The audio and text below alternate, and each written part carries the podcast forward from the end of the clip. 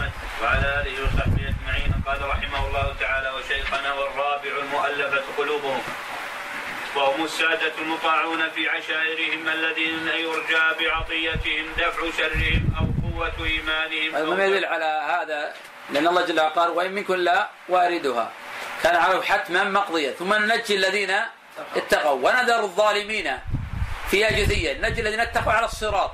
وهذا إذا مروا سقطوا. هذا دليل على أن الكفار لا يمرون ولا صريحة في المرور. الآية. أن الله قال وإن منكم لا واردها. ذكر الله الجميع. كان على ربك حتما مقضيا ثم ننجي الذين اتقوا. يعني يمرون ينجون.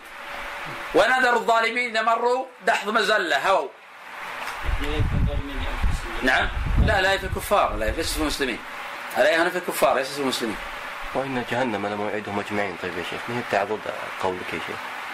نفس هو جهنم ما في اشكال في جهنم. بس اخوانا هل يمر أو ما يمر؟ إيه.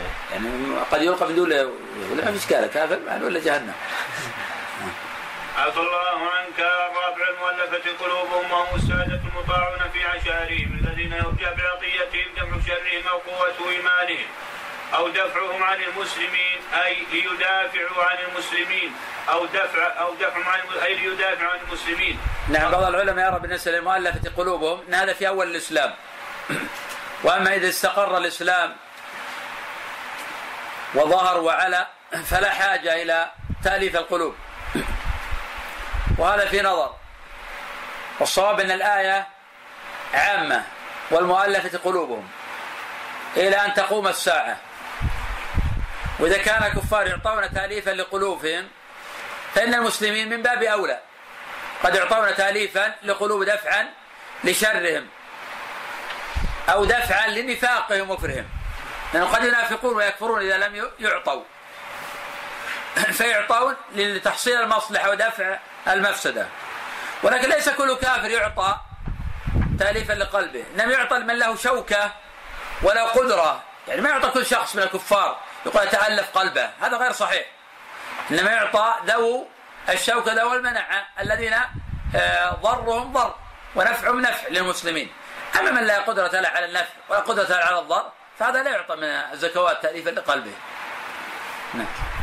عفى الله عنك وإعانتهم على أخذ الزكاة ممن يمتنع من دفعها سواء كانوا من المسلمين أو من الكفار. قال والخامس الرقاب وهم المكاتبون أي الأرقاء الذين اشتروا أنفسهم من مالكيهم بالتقسيط. هذا قول. وفي الرقاب أي الذي كان العبد الذي كاتب نفسه. قال لسيده أريد أن أكاتب. فقال عليك خمسون ألف ريال. فهذا يجمع يعطى من الزكاة. وتشمل الآية أيضا نوعا آخر. أن آخذ الزكاة وأعتق عبدا. الآية تشمل نوعا آخر. أن آخذ مالا من الزكاة وأعتق آه، عبدا. ليس خاصا إذا بالمكاتب خاصة وفي الرقاب عامة في كل العبيد لإعتاقهم. فهؤلاء يعطون من الزكاة ويجمع لهم من الزكاة. نعم. عفى الله عنك. أي الأرقاء الذين اشتروا أنفسهم من مالكهم بالتقسيط وإعتاق الرقيق. قال والسادس الغارمون وهم المدينون لإصلاح نفوسهم في مباح أو لاصلاح أو لإصلاح بين طائفتين من المسلمين. نعم والغارمين تشمل معنيين. المعنى الأول الغارم لنفسه يعني استدان مالا للزواج أو للنفقات الأولاد أو لغير ذلك ثم ما قدر على السداد ولا عنده راتب يغطي ولا هو قادر على السداد. فهذا لا بأس أن يعطى من الزكاة. ويدخل في الآية والغارمين. النوع الثاني الغارم لا لنفسه وإنما هو لإصلاح ذات البين. رأى قبيلتين متشاجرتين. وكاد يحصل بينهما قتال فأصلح بينهما من ماله. ودفع مليون ريال لإصلاح ما بين القبيلتين. حين يستوفي هذا المليون من الزكاة. رأى رجلين أيضا في الطريق. وهذا كثير في الطرقات. خاصة هنا يصطدم. شخص معه سيارة صدمه آخر. كل واحد ينزل مستعد لمضاربة صاحبه. فيجوز أن يصلح بينهما من ماله. دفعا للضرب. وقد يحصل قتل. خاصة إذا كان بعض الناس سيارته جديدة أو يعتقد أن الآخر قد أخطأ عليه. فيعني يعتبر نفسه هذه متهور في القيادة وغير ذلك. يريد ضربه وبطش به فممكن الإنسان يصلح من ماله بينهما ويأخذ من الزكاة دفعا للضرر. أما إذا كان ما في ضرر ولا في خشية اقتتال ولا في شيء من هذه المفاسد فإنه لا يعطى كل واحد من آه، الزكاة. لكن والغارمين تشمل هذا وتشمل هذا. نعم. الله عنك. نعم يشترط ان يكون الاصلاح مستحضر ان يعود على الزكاه أو مطلقا هو الاصل إذا كان نعم الأخ سيسال سؤالا مهمة. يقول يشترط وقت الدفع ان ينوي العودة؟ إذا كان النية غابت عنه نعم يجوز. أما إذا كان لا من الأصل ينوي التقرب لله. ثم بعدين تحسف. قال لا لعلي هنا ما ما يجوز. خلاص مضت نيته لله جل وعلا. نعم. الله يحفظك. يقولون يعني يحتمل في الذمة شيخ ما يصح. نعم. يقولون يحتمل في ذمته حتى يرجع من الزكاة لا غير ضعيف هذا القول. دفع ولا احتمل في كل واحد؟ يعني تعتبر غارب ما جعلناه غارب إذا في الذمة. عفى الله عنك فمن كان عليه دين استدانه من أجل إصلاح أمور أو أموره الخاصة به كشراء ما يأكله هو واهله أو شراء منزل أو صيانته أو نحو ذلك. وكان هذا الذي صرف فيه هذا الدين مباحا. أو كان عليه دين استدانه من أجل الإصلاح بين المسلمين فهو من الغارمين الذين يعطون من الزكاة. كذلك على الصحيح الذي اشترى بيتا يسكن هو وأهله. شرط لا يكون في البيت إسراف ولا مبالغة في الثمن. إنما على قدر كفايته. وعجز عن سداد قيمة البيت يعطى من الزكاة. أما إذا اشترى بيتا بإمكانه يبيع البيت ويشتري بيتين هذا لا يصح إعطاؤه من الزكاة لأنه ما اشترى بيتا يكنه ويكفيه هو وأولاده إنما اشترى بيتا يكفيه وعشرة أمثاله. نعم. عفا الله عنك والسابع في سبيل الله وهم الغزاة الذين لا ديوان لهم. نعم. وفي سبيل الغزاة الذي ولا سواء كتجهيز أو كشراء سلاح أو كأموال للرباط أو أموال للغزو أو للجند. أو لغير ذلك أو ليعطون جميعا من الزكاة لأن هذا داخل كله في سبيل الله. وما في الطريق أيضا يشمل في سبيل الله. بعض الناس يقول لا ما تضع مالي في سبيل الله إلا في وقت الغزو في السلاح ونحو ذلك. أما في الطريق ما تشتري به شيئا. ما يتم هذا إلا بهذا. ما يتم هذا إلا بهذا. وهذا كله في سبيل الله. هذا كله في سبيل الله. حتى اللي يعطون في الطريق يستأجرون أماكن وكذا داخلة في أموال الزكوات. لأن لا, لا يمكن الوصول للهدف إلا بهذه الأشياء. نعم. عفى الله عنك يدخل في الذين. نعم. الذين يشتغلون مثلا نشر التوحيد مثلا. يسافر البلاد بعيد يدخل في سبيل. الله هذه الدعوة بس الدعوة الأصل فيها أنها الصدقات إلا إذا تعطلت يعطون الزكاة. لكن لا يعطى كل واحد داعية. يعني بعض الدعاة يفسد ولا يصلح.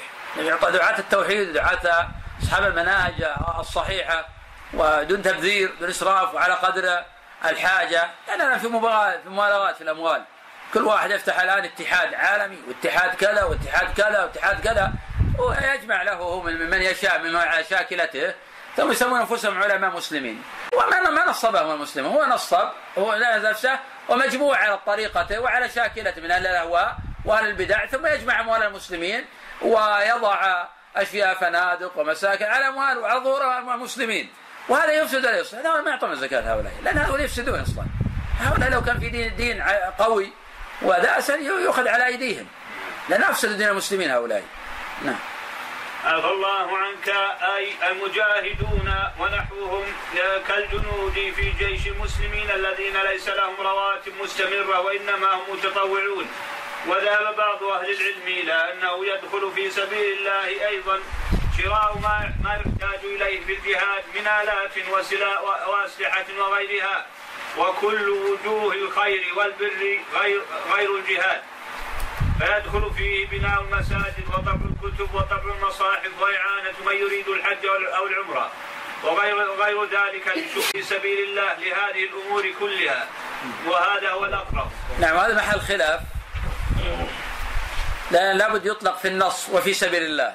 إذا ما جاء النص بأنه في سبيل الله ما يصح.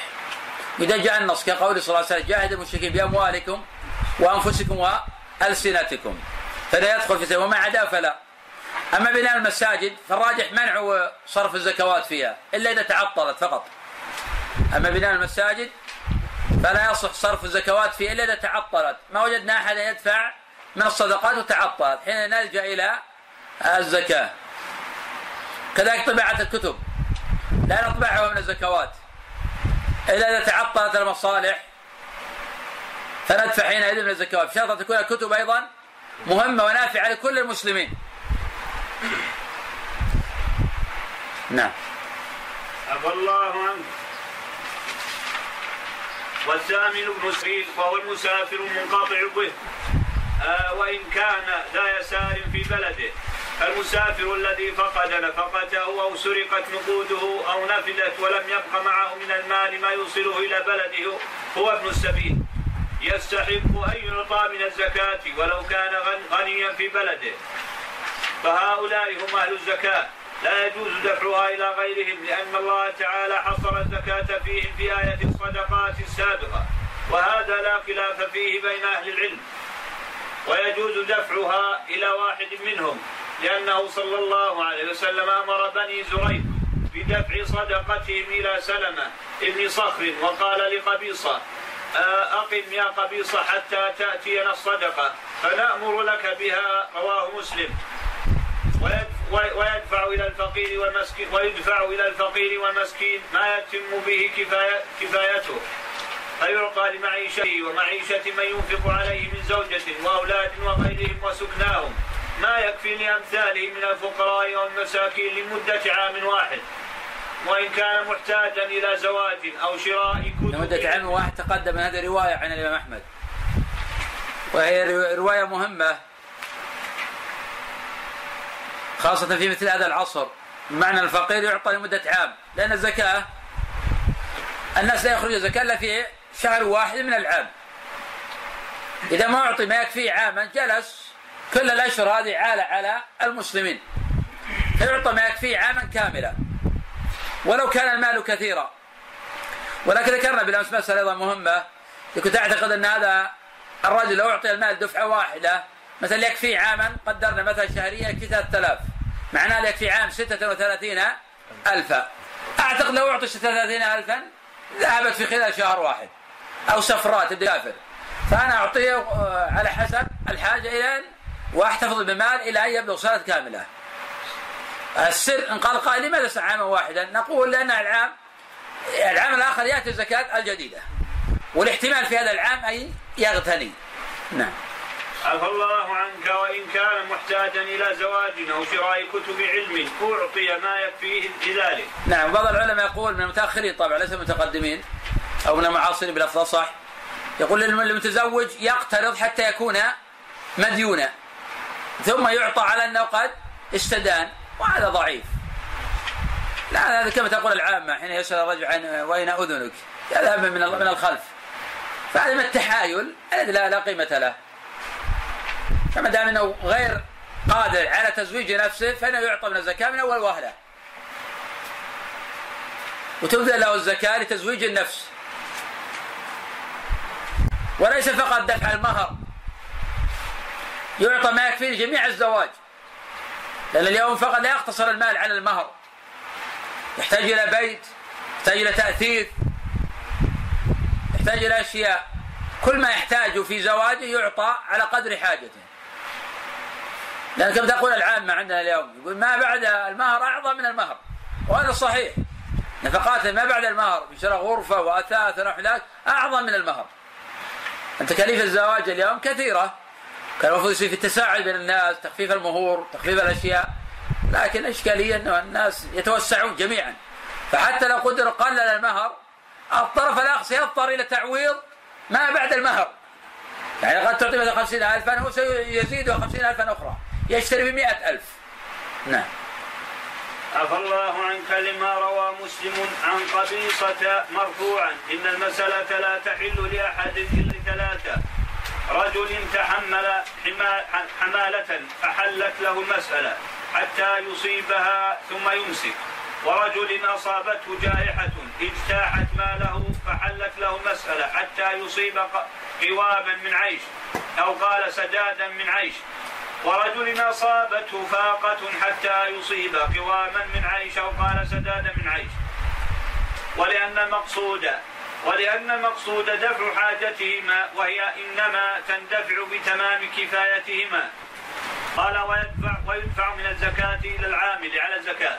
نبينا محمد وعلى آله وصحبه أجمعين. قال رحمه الله تعالى شيخنا ويدفع ويدفع من الزكاة إلى العامل على الزكاة ويدفع من الزكاة إلى العامل على الزكاة وهو الذي يجزيها يعطى أجرة قدر عمالته. أي يعطى بقدر تعبه وما أمضاه من وقت في جمع الزكاة وحفظها وقسمتها لأنه يعطى من أجل عمله فوجب أن يكون بمقداره بمقداره. ويدفع من الزكاة إلى المؤلفة ما يحصل به تأليفه لأن هذا إلى المؤلف ويدفع من الزكاة إلى المؤلف ما يحصل به تأليفه لأن هذا هو المقصود من من دفع الزكاة إليه. ويدفع إلى المكاتب إلى المكاتب ما يقضي به دينه لأن المقصود وفاء دين الكتابة ليعتق. ويعطى الغارم ما ما يقضي به دينه لحديث قبيصة السابق ولأن المقصود دفع حاجته وهي إنما تندفع بذلك. ويدفع إلى الغازي ما يحتاج إليه لغزوه من متاع أو نقود أو سلاح أو غيرها لأنهم متطوعون بالجهاد وإعطاؤه من الزكاة وإعطاؤه من الزكاة من الزكاة من الزكاة وشراء آلات الحرب لهم يعينهم وينشطهم ويحصل به الإعداد المأمور به في قوله تعالى وأعدوا لهم ما استطعتم من قوة ومن رباط الخير ترهبون به عدو الله وعدوكم. ويدفع إلى ابن السبيل ما يوصله إلى بلده لأنه الذي تندفع به حاجته. ولا يزاد واحد منهم على ذلك لأن المقصود حصل به فما زاد عليه فهو في غير محله. وخمسة منهم لا يأخذون إلا مع الحاجة فمع عدم الحاجة لا يجوز دفع الزكاة إليهم ولا يجوز لهم أن يقبلوها إن دفعت إليهم وهم الفقير والمسكين والمكاتب والغارب لنفسه وابن السبيل. لأن هؤلاء الخمسة إنما أعطوا من أجل الحاجة فمع عدم الحاجة لا يجوز أن يعطوا من الزكاة لأنها حينئذ لأنهم حينئذ ليسوا ممن يستحقها. وأربعة يجوز الدفع إليهم مع الغنى وهم العامل على الزكاة لأنه يأخذ من الزكاة مقابل, عمله. والمؤلف قلبه لأنه لم يعط من أجل الحاجة وإنما من أجل تأليفه. والغازي لأنه لا يأخذ زكاة لنفسه وإنما لمصلحة المسلمين. والغارم لإصلاح ذات البيت لأنه لا يأخذ الزكاة لنفسه وإنما للإصلاح بين المسلمين. قال رحمه الله باب باب من لا يجوز دفع الزكاة إليه. لا تحل الزكاة لغني لحديث عبيد الله بن عدي أن رجلين أخبراه أنهما أتيا النبي صلى الله عليه وسلم يسألانه من الصدقة. فقلب فيهما البصر ورآهما جلدين. فقال إن شئتما أعطيتكما ولا حظ فيها ولا حظ فيها لغني. إن شئتما أعطيتكما ولا حظ فيها لغني ولا لقوي مكتسب. هذا حديث هذا حديث صحيح. المؤلف رحمه الله تعالى بوب هنا باب من لا يجوز دفع الزكاة إليه. تقدم عندنا أن الزكاة لا تجوز إلا لثمانية. وهذا حصر. معنى ذلك معنى الثمانية لا يجوز دفع الزكاة إليهم. ولكن المؤلف أراد بهذا التنبيه على بعض المسائل والصور التي قد تشتبه على طائفة من الناس. وفي أشخاص لا تحل لهم الزكاة بالإجماع. كالكافر ما عدا المؤلفة قلوبهم. فالكافر لا يعطى لفقر بالإجماع ولا نزاع في هذا. وإنما يعطى لتأليف قلبه هذه مسألة أخرى. والغني لا يعطى بالاتفاق. ولكن لو أعطي نسيانا ظنا منه كبعض أهل الجشع من الأثرياء يأخذ الزكاة وهو من أثرياء العالم. في هذا الحديث قلت لا تعلم وقبض تجزئ عنك. أما إذا كنت عالما بذلك فلا يجوز ولا تجزئ عنك. كذلك القوي الجل الذي هو قادر على العمل وقادر على التكسب. ولكنه يؤثر التسول على العمل وعلى الكد. فهذا لا يعطى وهذا بالاتفاق. ولأن هذا يعين أهل الكسل على كسلهم وأهل البطالة على بطالتهم. لأن هؤلاء يتولون من أموال الخلق فكان عليه يتجر وأن يعمل وأن يكدح. وإذا عجز عن ذلك أعطي من الزكاة. ولا بأس أيضا أن يكون الرجل قويا ويعمل. ثم يتمم له النقص من الزكاة كرجل موظف. لا يكفي راتب لسداد أجرة البيت ولا لمعيشته. فهذا قد عمل وفعل الأسباب.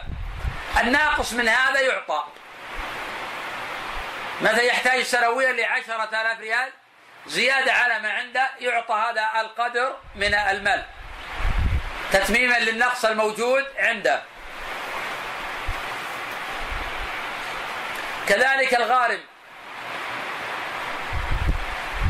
يعني المدين.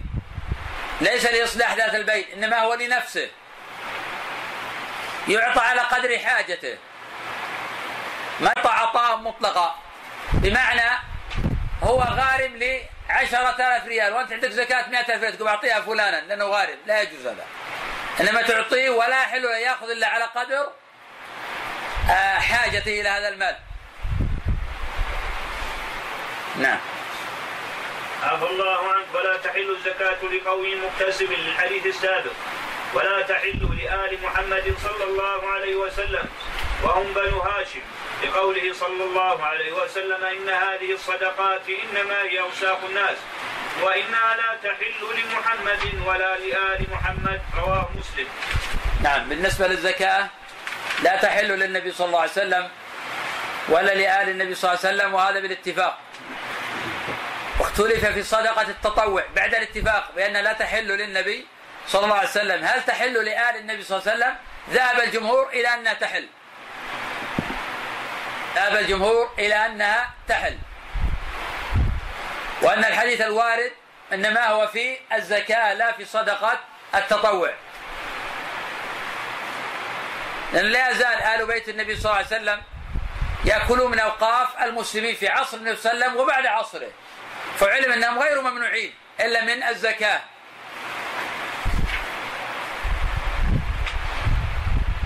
وذهب أبو حنيفة وشيخ الإسلام ابن تيمية إلى أن الزكاة تحل لأهل البيت إذا منعوا من الخمس.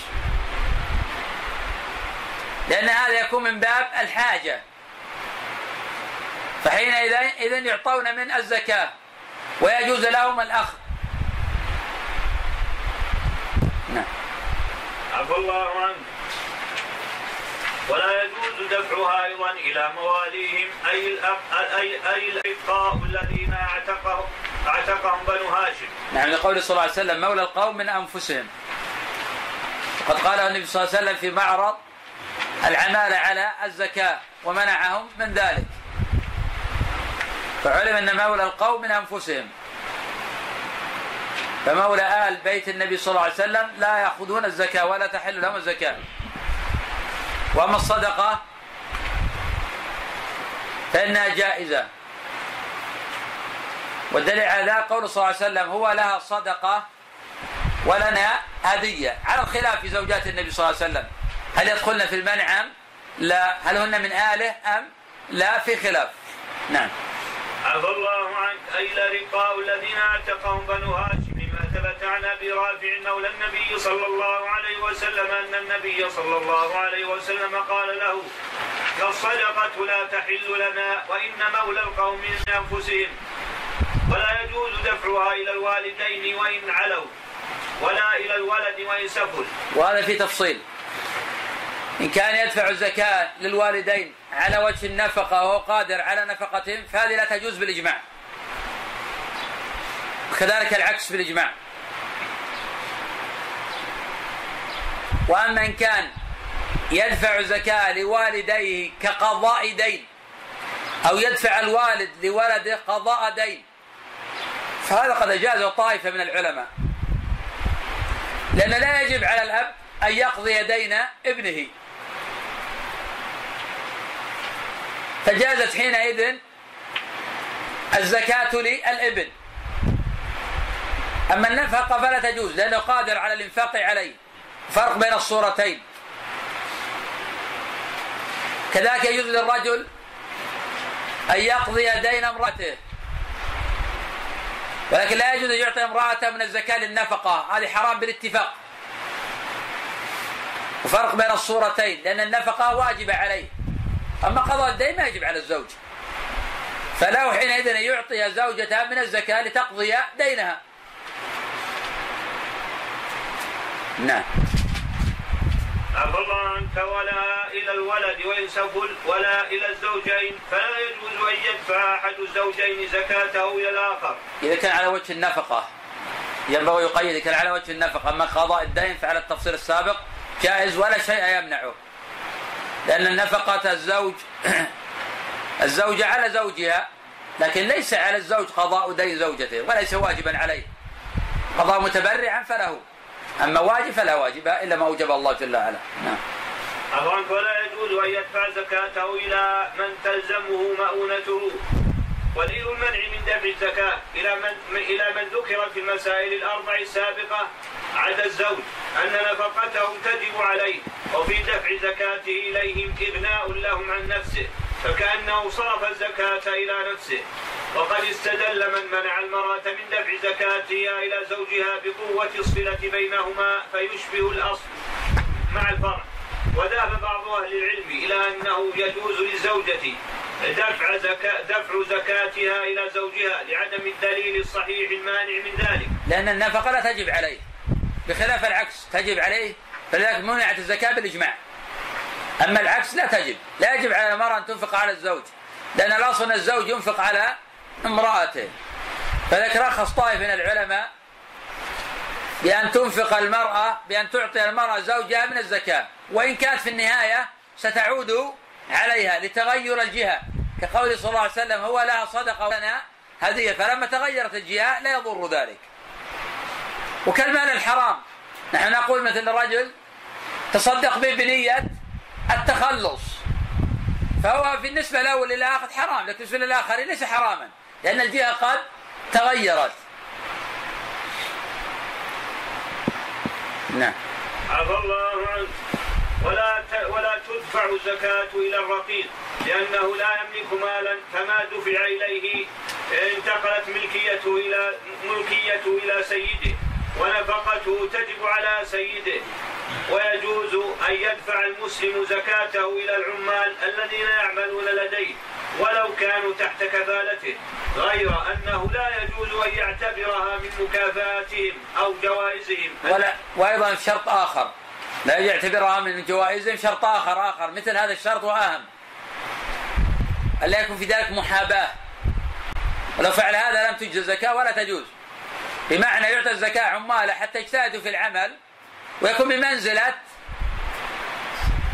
الزيادات على الرواتب لزيادة العمل فهو يستغل وضعه فيعطيهم من الزكاة حتى يزيدوا في العمل. وفي المستقبل لو ما عملوا زيادة ربما يقطع عنهم الزكاة. وهم يزيدون في العمل انتظارا للعطاء في العام القادم إذا هو يستغل الزكاة لمصالحه الشخصية وهذا حرام ولا يجوز. ولذلك اتفق العلماء على أنه إذا كان لك دين على رجل ولم تستطع قبضه لا يجوز أن تخصمه من الزكاة لأنها في حفظ للمال. أما إذا كنت قادرا على قبضه وهو فقير. وأنت تريد أن تعطيه لا ليعطيك المال إنما لنفعه. فهذا نعم محل خلاف بين العلماء. العلماء دائما يدفعون مسألة المحاباة. وما يقتضي المحاباة أو جلب النفع للنفس فإنه يمنع. ومن ثم صارت هدايا العمال غلول لما في ذلك من جلب النفع للنفس. فليحذر الإنسان يلعب بها الهوى. يعطي عماله من الزكاة ليستخدمهم وليزيدوا في العمل وليكونوا بمنزلة العبد عند سيده. متى ما فعل هذا نمنع من هذه الصورة ولا يجوز إعطاؤه من الزكاة. نعم. عفى الله عنك. غير أنه لا يجوز أن يعتبرها من مكافاتهم أو جوائزهم التي جرى العرف بإعطائهم إياها كما لا يجوز أن يقصد بذلك تنشيطهم في عمله. فإذا لم يكن شيء من ذلك جاز إعطاؤهم من الزكاة إذا كانوا مستحقين لها لدخولهم في عموم آية الزكاة. لكن لو وجد من هو أفقر منهم لا يحل له يعطي عماله. لأن واضح ما دام يوجد أفقر منهم لماذا يعطي عماله؟ إذا هنا في شبهة محاباة لاستقطاب نفعهم ولتنشيطهم على العمل لصالحه إذا وجد من هو أحوج منهم يعطي من هو أحوج حتى يدفع الضرر. وللرجل أيضا إذا لم يكن عنده زكاة الله أن يأخذ زكاة الآخرين ويعطي عماله لا بأس بذلك. بس بالشرطين السابقين.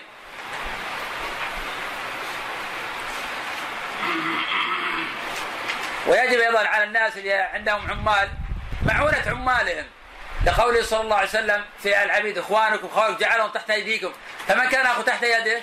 فليطعمه مما يطعم. بمعنى لا يكلف الإنسان عمال ولا يشق عليهم.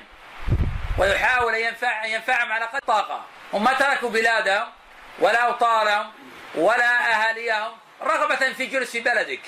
إنما يريد انتفاع فهو من من من هو من خلفهم ينتظر لقمة العيش ينتفعون بها. فالأول يخفف عليهم المؤونة. لا يرفع الفيز لأن بعض يبيع الفيز ويستغل العمال ويرفع المبالغ. فيمنعون من رفع المبالغ يبيعها بالسعر المعقول. وأيضا يعينهم ويبحث لهم عن أموال وعن صدقات لرفع آه، الاقتصاد عند هذا الرجل ولمعونة أهله. نعم. وعلى العمال أيضا إذا كان ما يكفيهم هذا الأشياء ويعلمون أهاليهم في فقر يأخذون الزكاة من المسلمين يبذلونها لأهاليهم يكونوا وكلاء عن أهاليهم. نعم. عفى الله عنك ولا تدفع الزكاة إلى كافر لغير, لغير تأليف. بحديث تؤخذ من أغنيائهم وترد على فقرائهم. متفق عليه. فأما صدقة التطوع فيجوز دفعها إلى هؤلاء وإلى غيرهم لحديث الصدقة على المسكين صدقة وعلى ذي الرحم ثنتان صدقة وصلة. ولقوله صلى الله عليه وسلم لزينب امرأة ابن مسعود زوجك وولدك أحق من تصدقت به عليهم. رواه البخاري. ولا يجوز دفع الزكاة إلا بنية. لكن اختلف العلماء في هذا. هل هي الزكاة أم الصدقة؟ لو كانت قضية قضية الزوج كانت مسألة ظاهرة كما تقدم المرأة تعطي زوجها من الزكاة. لكن القول وولدك والمرأة لا يحل لها أن تعطي ولدها من الزكاة. فهذا هو الذي جعل الطائفة من العلماء يقول المقصود به الصدقة. وقال الطائفة من العلماء أن المقصود به الزكاة. ولكن هؤلاء يذكرونه بلفظ زوجي حق من تصدقت به ولا يذكر لفظة وولدك فعلى لا يمكن ننسب القول إليهم. وهم يذكرون الحديث بالرواية الأولى. وعلى كل فالمرأة لا تعطي ولدها من الزكاة. ما لم يكن على وجه سداد الدين لأنه لا يجب عليها سداد ديون أبنائها.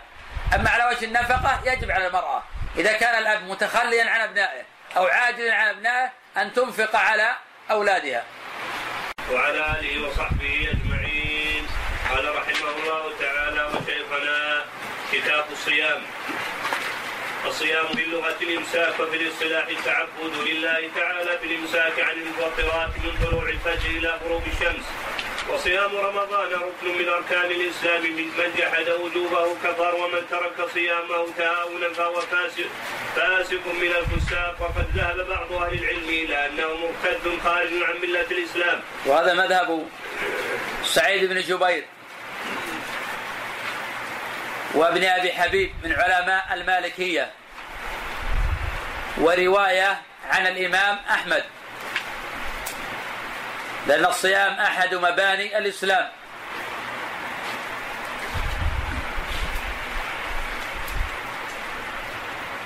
وقد فرض الصيام بعد الهجرة. وصام النبي صلى الله عليه وسلم تسع رمضانات إجماعا. والصيام في اللغة هو الإمساك. ومنه قوله تعالى إني نذرت للرحمن صوما أي إمساكا عن الكلام. فكل من أمسك عن شيء يقال عنه في اللغة بأنه صائم. وأما الصيام في الشرع فهو إمساك بنية على وجه التعبد لله عن أشياء مخصوصة من شخص مخصوص في زمن مخصوص. فقلنا امساك بنية لأنه قد يمسك بلا نية. ينام بعد الفجر ولا نوى الصيام ولا استيقظ إلا مع الغروب. قال أنا الصائم أعطونا الفطور. نقول لا أجر له. هذا ما نوى. وآخر أمسك بنية لكن بنية تخفيف الوزن. أمسك بعد الفجر إلى الغروب بخفف الوزن. ما نوى الصيام؟ هذا لا أجر له. لكن لو جمع بين النيتين تخفيف الوزن والتعبد لا صار له أجر. وهذا فائدة النية. هذا فائدة النية. تجعل العادة عبادة. ولذلك يقول النبي صلى الله عليه وسلم إن بالمدينة لأقواما. ما سرتم مسيرا ولا قطعتم واديا إلا وهم معكم. قال يا رسول الله نحن معكم في المدينة. قال حبسهم العذر. حبسهم العذر. مساكم بنية على وجه مخصوص. عن الأكل والشرب والجماع. من شخص مخصوص وهو المسلم. المكلف. في زمن مخصوص. من بعد طلوع الفجر الثاني إلى غروب الشمس. نعم. الله عنك. وقد وردت. عفى الله عنك. وقد وردت. آه، نصوص كثيرة تدل على فضل الصيام وعلى الأجر العظيم الذي ادخره الله تعالى للصائمين ومن ذلك قول النبي صلى الله عليه وسلم كل عمل ابن آدم يضاعف. الحسنة عشر أمثالها إلى سبعمائة ضعف. قال الله عز وجل إلا الصوم فإنه لي وأنا أجزي به. من تأمل أدلة الشريعة يعني يصبر يضع صبرا لأدلة الشريعة. يرى أن الأعمال الشاقة تكثر فيها الأحاديث الفضائل. لو تأملت في جميع أدلة الشريعة من أولها إلى آخرها وجعلت استقراء كاملا لكل الشريعة من أولها إلى آخرها منذ بعث النبي صلى الله عليه وسلم إلى أن لقي ربه ترى أن الأشياء الشاقة تكثر فيها الأحاديث الفضائل. حتى لا ينكل الناس عن العمل حتى يرغبوا. لأن النبي صلى الله عليه وسلم يريد نجاتنا من النار. ويريد أن نشرف يوم في العرصات. لأن كل نبي يباهي بأمته والنبي يحب أن يباهي بنا. فمن ثم حثنا على الخير. حتى لا ننكل عن العمل. ورغبنا وذكرنا من الأحاديث والفضائل ولذلك يقول النبي صلى الله عليه وسلم تزوجوا الولود الودود فإني مكاثر ومباهم بكم الأمم يوم القيامة. ومن ثم يقف النبي صلى الله عليه وسلم ويقول أمتي أمتي يوم القيامة. فيقال لا إنك لا تدري ما أحدث بعدك. فأقول سحقا سحقا لقوم بدلوا. ولذلك يقول يوصي النبي صلى الله عليه وسلم الأنصار يقول اصبروا حتى تلقوني على الحوض. وهذا عام للأنصار ولا غير الأنصار. عشان يصبر ويصابر على الطاعات وعلى الخير وعلى الإيمان وعلى مكابدة المشاق على مواجهة أعداء الشريعة حتى يلقى نبيه. الله جل وعلا خلق الإنسان في كبد. لقد خلق الإنسان في كبد. ما معنى في كبد؟ أن يكابد أمور الدنيا ومشاقها. وكما قال الشاعر طبعت على كدر وأنت تريدها صفوا من الأقذاء والأكدار ومكلف الأيام ضد طباعها متطلب في الماء جذوة نار. نعم. عفى الله عنك يدع شهوته وطعامه من اجلي للصائم فرحتان فرحة عند فطره وفرحة عند لقاء ربه. ولخلوف فيه ولخلوف فيه أطيب عند الله من ريح المسك. متفق عليه. ويجب على المسلم أن يبتعد عن كل ما يفسد صيامه كفعل شيء من المفطرات وكترك الصلاة المفروضه وقت الصيام أو بعده. فإن ترك الصلاة كفر مخرج من الملة. كما سبق بيان ذلك في أول كتاب الصلاة وإذا وقع المسلم في الكفر حبطت حبطت جميع أعماله من صيام وغيره. كثير من الناس اليوم يصوم ولا يصلي. هذا موجود، هذا دليل أن هؤلاء غلبت عليهم العادات والطبائع. ولا فما معنى كون هؤلاء يصومون ولا يصلون فبالتالي لا يصح الصيام إلا مع وجود الصلاة لأن من لم يصلي كما تقدم وبصر بأدلته ما هو بمسلم. أما إذا كان يصلي أحيانا ويترك أحيانا والغالب عليه الفعل فهذا فاسق وليس بكافر. أما إذا كان يترك بالكليه ما يصلي ابدا فهذا كافر ولو لم يجحد وجوبها. لقول الله جل وعلا وأقيموا الصلاة ولا تكونوا من المشركين تارك الصلاة مشرك. لقول صلى الله عليه وسلم بين الرجل وبين الشرك أو الكفر ترك الصلاة. خرجه مسلم. وحين ذكر النبي صلى الله عليه وسلم الصلاة يوما قال من حافظ عليها كانت له نورا وبرهانا ونجاة يوم القيامة. ومن لم يحافظ عليها لم يكن له نور ولا برهان ولا نجاة يوم القيامة. وكان يوم القيامة مع فرعون وهامان وقارون وأبي بن خلف. روى ابن حبان في صحيح من حديث الصدفي عن عبد الله بن عمرو بن العاص. لا يحشر مع أئمة الكفر إلا من هو على طريقتهم وعلى شاكلتهم. نعم. عنك وهؤلاء ينطبق عليهم قول رسول الله صلى الله عليه وسلم رب صائم حظه من صيامه الجوع والعطش ورب قائم حظه من قيامه السهر. وهذا الحديث في سناده لين. نعم. عفى الله عنك. لكن المعنى صحيح. معنى رب صائم حظه من صيام الجوع والعطش. ينام. بعد الفجر ولا يستيقظ إلا مع الغروب. الظهر والعصر لا يصلي. وبالليل يمكر. يقول أنا غصب علي ما أنام. ما أستيقظ.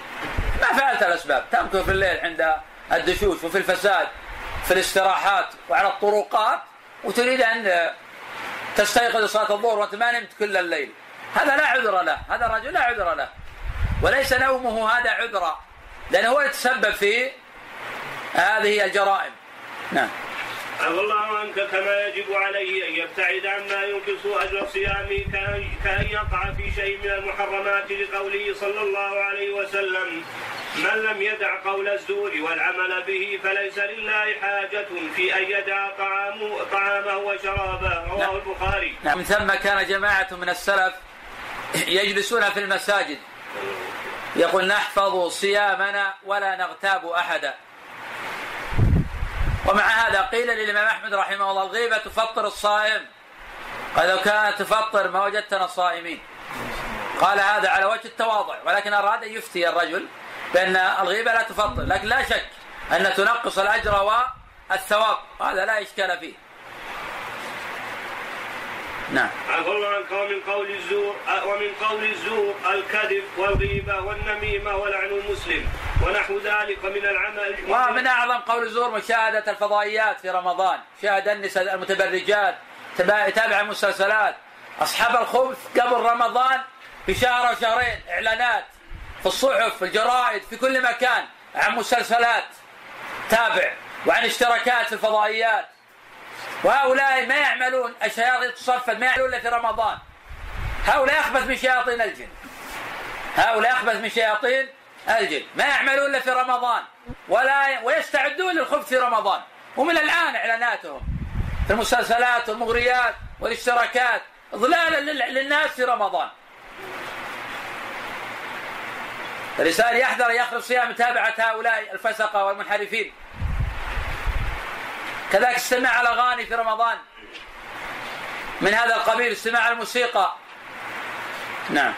عفى الله عنك ومن العمل بالزور التكاسل عن أداء الصلاة في اوقاتها وعدم أداء الصلاة مع المسلمين في مساجدهم والبيع المحرم وأكل الربا وسماع الغناء وآلات اللهو من موسيقى أو طبل أو غيرها ويدخل في العمل بالزور الإسراف في عمل وجبات الإفطار.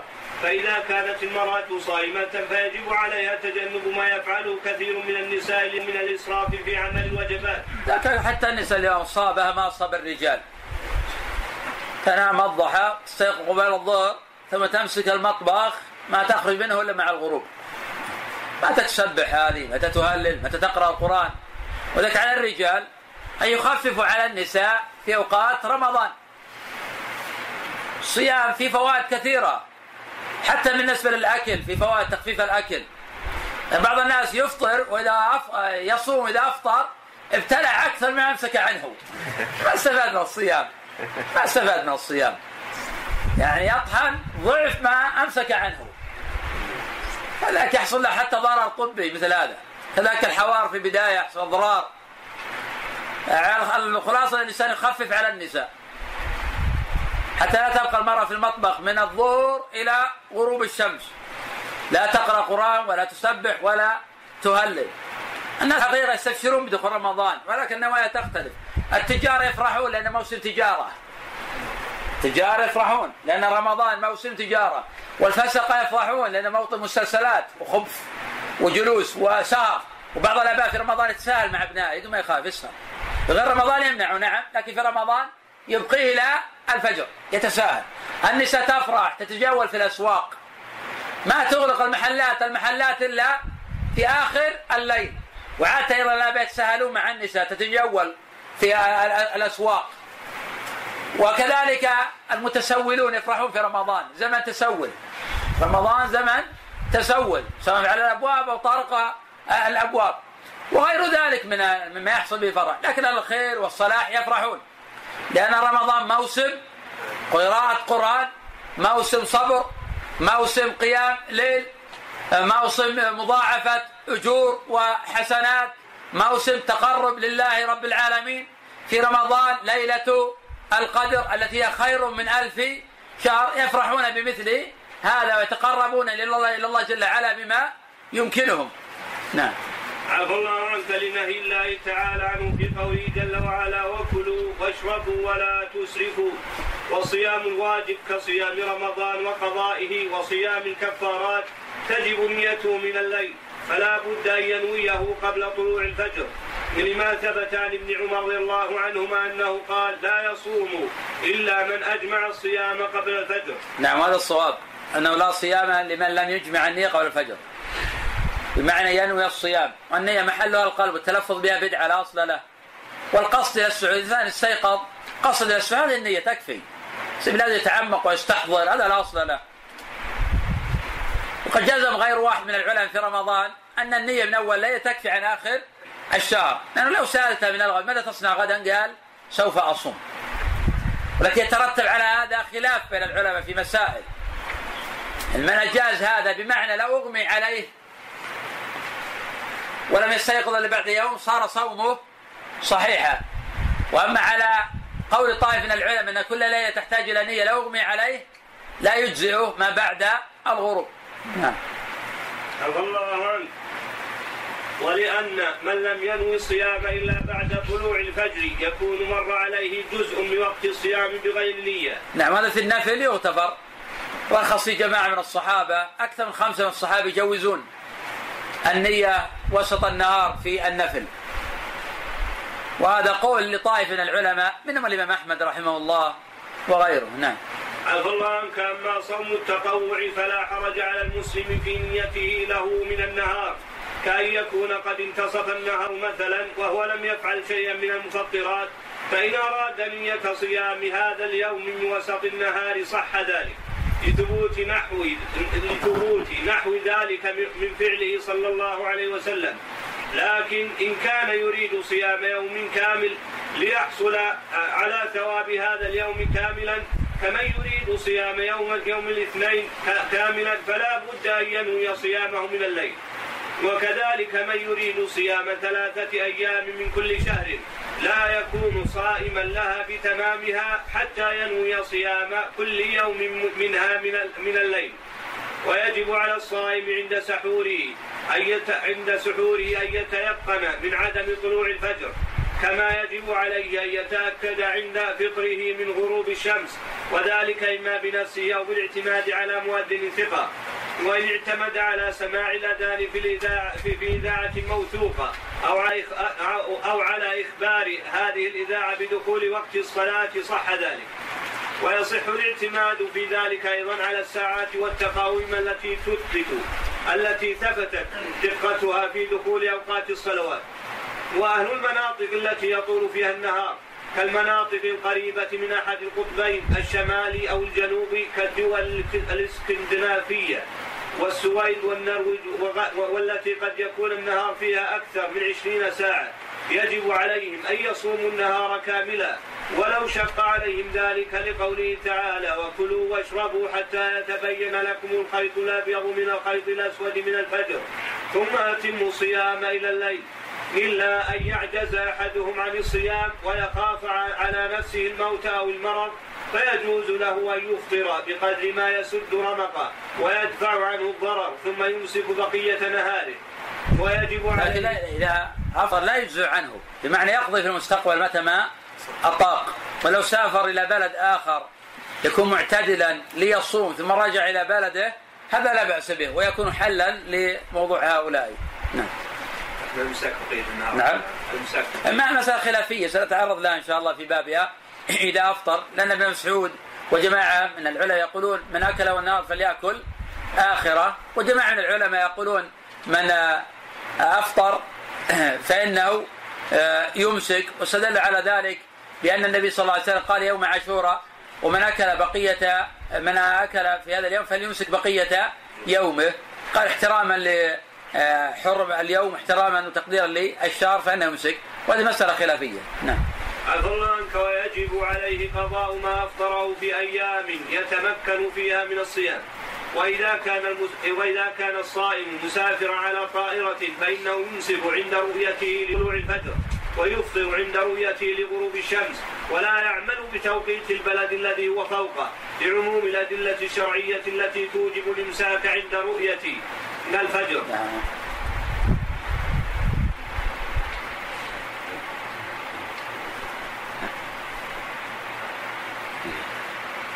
عفى الله عنك. لعموم الأدلة. الشرعية التي توجب الإمساك عند رؤية الفجر وتبيح الفطر عند غروب الشمس. لكن إذا كان في غيم لا يتمكن بسببه من رؤية طلوع الفجر أو غروب الشمس عمل بغالب ظنه لأن هذا هو أعلى ما يمكنه أن يعمل به.